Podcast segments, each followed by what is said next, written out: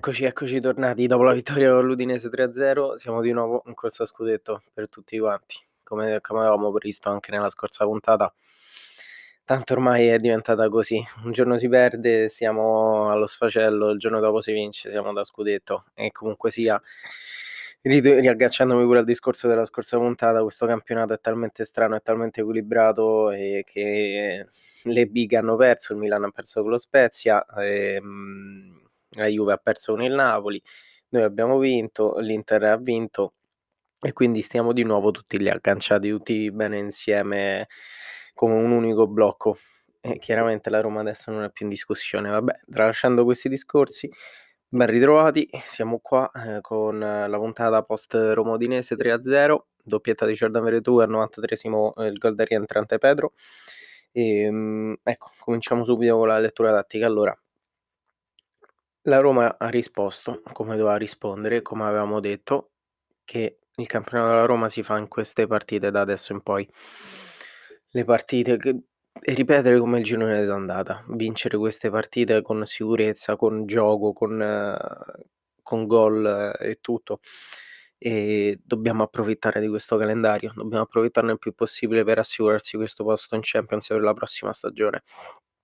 Ed è stata una conferma, infatti, anche a livello di gioco. Ci troviamo meglio con quelle squadre che forse sono attrezzate di meno perché mh, forse si vede quella, mh, quella voglia di certe squadre di esprimere il proprio gioco quando invece non dovrebbero esprimere il proprio gioco contro magari la Roma perché mh, come abbiamo visto contro la Roma qualche big si è coperta bene, ha fatto una lettura difensiva più giusta del solito Invece queste squadre qua, comunque l'Udinese veniva da, da un buon periodo di forma, e stava esprimendo un buon calcio e tutto, e automaticamente quelle squadre un po' così che provano a esprimere un bel calcio, che stanno al di sotto di noi, tendono poi a ripetersi e a subire il gioco nostro, che secondo me è uno dei più efficaci al momento in Italia, con grandi ripartenze, con grande tecnica, grande velocità, grande compattezza. E noi, noi facciamo bene questo tipo di lavoro. Al di là appunto dicendo delle squadre delle big che intelligentemente, avendo anche i mezzi per farlo, riescono a variare il proprio gioco a seconda delle partite, cosa che manca in qualche situazione a noi. Quindi prestazione convincente e soprattutto prestazione convincente del centrocampo a partire da Jordan Veredù che anche oggi fa una doppietta, arriva a 9 gol in campionato per un centrocampista centrale sono tantissima roba, specialmente per un giocatore come lui al di là dei rigori e tutto, comunque i suoi gol in azione sono sempre stati, diciamo, tra virgolette, gli stessi. Grandi inserimenti sulle ripartenze in zona centrale e, ed è quello che deve fare lui. È secondo me è un tipo di arma in più che deve approfittare, deve approfittare in certe situazioni la squadra giallorossa. Appunto, e con queste ripartenze, dato che ci andiamo sempre tanto in blocco, a volte mettiamo anche in difficoltà la difesa avversaria così perché ritrovarsi così tanti giocatori subito in ripartenza di solito le ripartenze vengono con quei tre giocatori lì davanti che poi si trovano sempre magari in inferiorità. Invece la forza della Roma è che magari fisicamente tante volte sembriamo di non essere in condizione però non credo che sia un problema di condizione in quelle, in quelle situazioni ma ehm, una situazione un po' più mentale organizzativa però in determinate partite vediamo che proprio a livello fisico quando ripartiamo siamo in tanti. abbiamo sempre i due esterni, abbiamo i trequartisti, in più gli inserimenti di Veretù che puntualmente si trova sempre in qualsiasi partita, in qualsiasi ripartenza, al di fuori di Mkhitaryan che è uno di quelli che secondo me ripartenza ci sta sempre, o è quello che porta il pallone o è quello che lo riceve per chiudere l'azione e Veretù è mh, quell'uomo in più insomma. Ed è giusto è giusto sottolinearlo perché questa è un'intuizione de del mister, ehm, infatti poi abbiamo visto che a fine partita entrambi avevano specificato come il mister chieda proprio a Veretù di di trovarsi più volte sotto porta. E questo poi magari può creare un po' di inferiorità a centrocampo, però vediamo spesso come il regista di gioco, quindi Villar in questo caso, sia sempre un po' più tirato dietro. Ed è, mhmm è un po' rischioso, però è giusto perché magari se sbagli la ripartenza poi ne subisci un'altra. Però se tieni il centrocampista di, di regia un po' più bloccato, la difesa dietro un po' più bloccata, puoi anche concederti, concederti queste situazioni. Però ehm, ottime ottima l'intuizione quella di Veretù e del mister di stare sempre più più vicino alla porta, di inserirsi di più. Comunque lui, eh, appunto tornando al discorso fisico, lui c'ha una grande gamba, c'ha un grande fiato, quindi si può permettere questo tipo di lavoro senza problemi. Quindi parlando appunto di Veretù, ehm, vorrei parlare dell'azione del mhmm, del rigore che ha portato proprio al gol del francese. Parlavamo di come la Roma è molto brava nelle ripartenze, di attaccare tutti in coro, ma altre volte ho anche criticato il fatto di costruire sempre l'azione dal basso. Tante volte ci sono quelle squadre che appunto dicevo prima che qualche big si sa sa sa come leggere queste situazioni e quindi ti viene a pressare. Quindi vediamo bene l'azione del mhmm, del rigore guadagnato da Mkhitaryan, come l'azione parte appunto da un giro palla abbastanza sterile, dove l'Udinese non fa pressing fondamentalmente. E questa appunto la differenza a cui mi riferivo all'apertura della puntata, come ci sono le big che anche essendo attrezzate bene cambiano il loro gioco e vengono a fare una pressione, stanno più accorte difensivamente e tutto, mentre queste altre squadre cercano di rischiare un po' meno, ma tante volte concedono anche qualcosa di più. E quindi partendo da questo giro palla abbastanza sterile, a un certo punto Paolo Lopez, diciamo quasi sulla tre quarti, si ritrova a scaricare un pallone su Mancini che eh, gira benissimo su Karsdorp e questo è un lavoro che succede spesso che una volta che c'è la palla all'esterno, quindi in questo caso Karsdorp, uno dei trequartisti si abbassa sempre per favorire poi l'inserimento del centrocampista, in questo caso Veretù.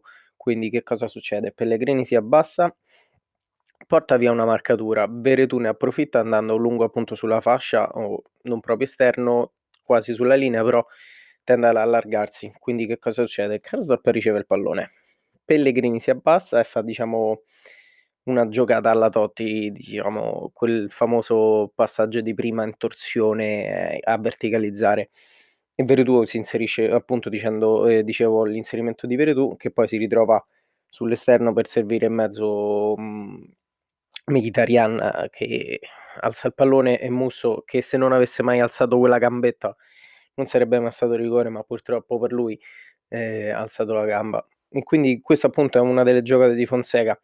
Giro palla, palla all'esterno, eh, si, si, stacca al trequartista per favorire l'inserimento o dell'altro trequartista che incrocia su quella linea o del centrocampista appunto si inserisce sulla fascia, se no appunto come dicevo se no il trequartista incrocia e quando il trequartista dall'altro lato incrocia il centrocampista eh, di inserimento in quel caso in questo caso Veretù va sempre a coprire quella posizione che poi viene lasciata al trequartista in modo da ritrovarsi dietro per un eventuale retropassaggio o altre situazioni del genere. Insomma questa comunque è una lettura che succede spesso ed è, vorrei sottolineare come con le squadre al di sotto di noi non bene attrezzate è molto più facile ma non perché gli altri sono scarsi ma perché viene fatto appunto questo tipo di lettura. Tante piccole squadre, per quanto verosimilmente sia, preferiscono imporre il proprio gioco perché forse è anche l'unica cosa a cui si possono aggrappare. I campioni non ci stanno, i grandi allenatori non ci stanno e quindi lavorare su quel bel gioco sperando di poi fregare la, mm, la big. Questo non succede sempre, però è successo con lo Spezia e Milan. Spezia e Milan è finita 2-0 imprevedibile per alcuni, non voglio fare Nostradamus, ma avevo detto che ehm, a persone vicino a me avevo appunto riferito come lo Spezia sarebbe andato a vincere con il Milan. L'avevo vista bene contro di noi, sia in Coppa Italia che in campionato. Il gioco dello Spezia è un bellissimo gioco. E vi ripeto, come ho detto in altre puntate, io non credo che il Milan con quella difesa là dietro possa arrivare a fine campionato tra le prime tre. Non lo so, ho questa sensazione, poi magari mi sbaglio. Però non puoi fare affidamento a una difesa del genere, per quanto per quanto bene stia giocando e tutto. Lo Spezia ha dimostrato con il proprio gioco che il Milan non è destinato a stare là sopra secondo il mio punto di vista. E quindi, ehm, con alcune squadre, ehm, le piccole riescono a imporre il proprio gioco e altre squadre invece non ci riescono, appunto magari per una fisicità maggiore anche. Unico neo della partita è stata, eh, l'errore di, ehm, di Cristante nello scaricare il pallone che poi abbiamo trovato Deulofeu che ha provato a saltare Paolo Lopez. Paolo Lopez abbastanza ehm, che è una grande uscita di personalità, sapeva dove doveva andare Deulofeu, un'ottima lettura. mi riallaccio sempre al discorso che feci di quanto Paolo Lopez venga criticato troppo spesso, ha fatto questa uscita, è stato portato sul trono a momenti. Al di fuori di questo, appunto, dicevamo l'unico neo della partita è stato l'errore di Cristante, che quando ha ricevuto il pallone Deulofeu stava all'incirca una decina di metri più avanti, quindi Cristante era abbastanza tranquillo. L'unica pecca di quella giocata appunto è aver portato troppo avanti il pallone. Poteva tenerlo magari aspettando eh, l'arrivo che si, di Mancini che si di Bagnaz che si abbassasse o di Mancini e quindi lui si è trovato un po' indeciso su credo scaricare il pallone. Poteva scaricarlo pure su, su Villar, ma mh, mm, c'aveva Deulufeu davanti e quindi non ha voluto rischiare magari una verticalizzazione con l'uomo davanti, che posso capirlo. Quindi in questo caso è sempre meglio scaricare su chi ha vicino. Ma se vediamo bene, in, quel, in quell'istante su Mancini eh, ci stava la marcatura e mh, mm, sui Bagnets non era proprio in linea con uh, Cristante, quindi in questo caso credo che forse i Bagnets se fosse stato qualche metro dietro sarebbe stato meglio come mh, mm, soluzione per Cristante perché stando un po' più avanti con De Lofeu che sta arrivando, quindi Cristante con quel tocco in più che ha fatto che non doveva fare rischia appunto di poter perdere il pallone anche sulla, sulla soluzione Bagnets. Se, non, se, se rimanendo in quella posizione. Invece, se si fosse abbastato una palla un po' più orizzontale sull'esterno, sarebbe stata più comoda per il centrocampista difensore italiano, insomma.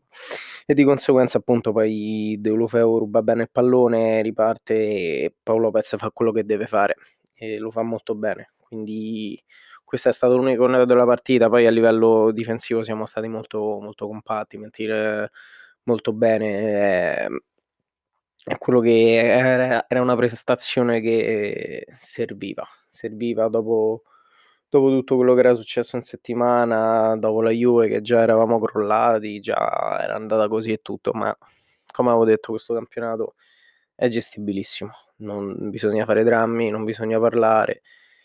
E questo è quanto insomma, anche se a fine partita tanto la domanda è sempre Geco, Geco, Geco, Geco L'importante poi, come è sempre stato detto sia dalla società che dall'allenatore e dagli altri giocatori pure, per quanto escano le notizie che il gruppo vuole questo, il gruppo vuole quell'altro, però a fine partita io sento sempre da parte di tutti che quello che importa è sempre la prestazione. Quindi cerchiamo sempre di renderci conto che le questioni di spogliatoio devono rimanere spogliatoio, senza alcun motivo, nessun altro al di fuori dello spogliatoio ne debba parlare. Questo penso che debba essere categorico in qualsiasi società calcistica. Adesso parliamo del terzo gol, anche se è arrivato abbastanza tardi, però c'è qualcosa di cui parlare. Non ho parlato del primo gol di Veretù perché comunque a livello tattico non c'era proprio una lettura, era una palla che stava girando un po' dall'esterno, poi Mancini fa una grande giocata, mette una grande palla, secondo me il gol viene principalmente da quella palla perché cade proprio nello spazio vuoto dove serviva l'inserimento di Veretù intelligentissimo appunto, parlando di inserimenti di Veretù e si inserisce e fa un grande gol. Quindi dicevo del terzo gol, per quanto non c'è tanto da dire, vorrei sottolineare soltanto il fatto che al 93esimo Mkhitaryan che continua a giocare 90 minuti, continua a essere titolare in tutte le competizioni, continua a essere fisicamente sta perfetto. Veramente, veramente incredibile la stagione quella di Mkhitaryan, davvero. Che al 93esimo sta ancora là, cerchiato da due, tre uomini, li salta, poi scarica su Geco, subentrato, prova a tenere il pallone, Geco là in quel momento prova a tenere il pallone, però non ci riesce perché comunque al 93esimo neanche su 2-0 neanche provi a fare la grande giocata, anche se penso che lui voleva farla. Riesce diciamo a scaricare tra virgolette per Pedro che poi avere un piattone perfetto è inutile che sto a discutere il giocatore che, di cosa sia capace, che colpisce un'altra volta l'Udinese con un grande gol, insomma. Ormai obiettivo numero uno di Pedro è castigare l'Udinese con grandi gol. Quindi nella la lettura di questo gol è soprattutto il fatto che Mkhitaryan al 93esimo sta ancora là. Per quanto sia bello il fatto che sia uscito col dribbling e tutto, è bella proprio vedere questa tenacia, questa ricerca ancora di fare qualcosa, di, di dare, di, mhmm, di stare là sul pezzo anche a partita finita e vinta fondamentalmente. Fosse una partita finta e persa, neanche dici impegni, però partita vin- finita, vinta vinta bene, stai ancora là. Questi sono segnali che creano un leader, per quanto mh, mhmm, soprattutto adesso parlando sempre di leader, Giacomo capitano, Pellegrini capitano, a volte la fascia non fa sempre il diciamo il simbolo, no. Abbiamo visto come più volte è stato sempre fatto il discorso di come De Rossi e Totti era questa grande differenza, come all'interno dello spogliatoio De Rossi fosse quello che andava a prendere uno per uno i giocatori, ci parlava, faceva gruppo, si incazzava, e Totti invece era quello più, più cupo, più che faceva gruppo in un'altra maniera, con la sua simpatia, la sua schiettezza, con, con eh, il rapportarsi, insomma. Però poi in mezzo al campo non parlava, non era quello che staccava, eh, faceva, cercava di relazionarsi bene con l'arbitro e tutto, e quello era più De Rossi. Però quando in mezzo al campo è un giocatore che eh, parla poco, fa tanto lavoro, fa la giocata e tutto, a volte anche non avere una fascia da capitano eh, ti riaffacci su quella persona come un leader, insomma, ed è molto molto importante avere giocatori del genere e come avevo detto anche precedentemente, giocatori così comunque Mkhitaryan viene che ha vinto tutto con qualsiasi squadra sia stato, che non saranno stati trofei importantissimi, magari con Arsenal e Manchester United, però è andato a vincere a livello europeo con entrambe. E quindi secondo me un giocatore del genere è l'esperienza e la mentalità che serve a una squadra che cerca di ricostruirsi. Non è giovanissimo, però questi tipi di mentalità sono quelli che servono a, co- a cercare di unire un gruppo misto giovane, insomma, questo, questo, è molto importante. La lettura di questo gol fa capire appunto che, che tipo di personalità di giocatore sia Mkhitaryan, insomma. Direi che per oggi la questione udinese è archiviata anche perché di entrare nel dettaglio di determinate situazioni non ci sta perché la prestazione ha portato l'ottimo risultato ehm, e gli pochissimi errori appunto come quello di Cristante che ho letto. Ehm, ora è tempo di concentrarsi sull'Europa League perché dobbiamo andarci avanti in questa competizione perché le pretendenti all'Europa League forse sono tre, non di più, sono, poi sono le inglesi fondamentalmente.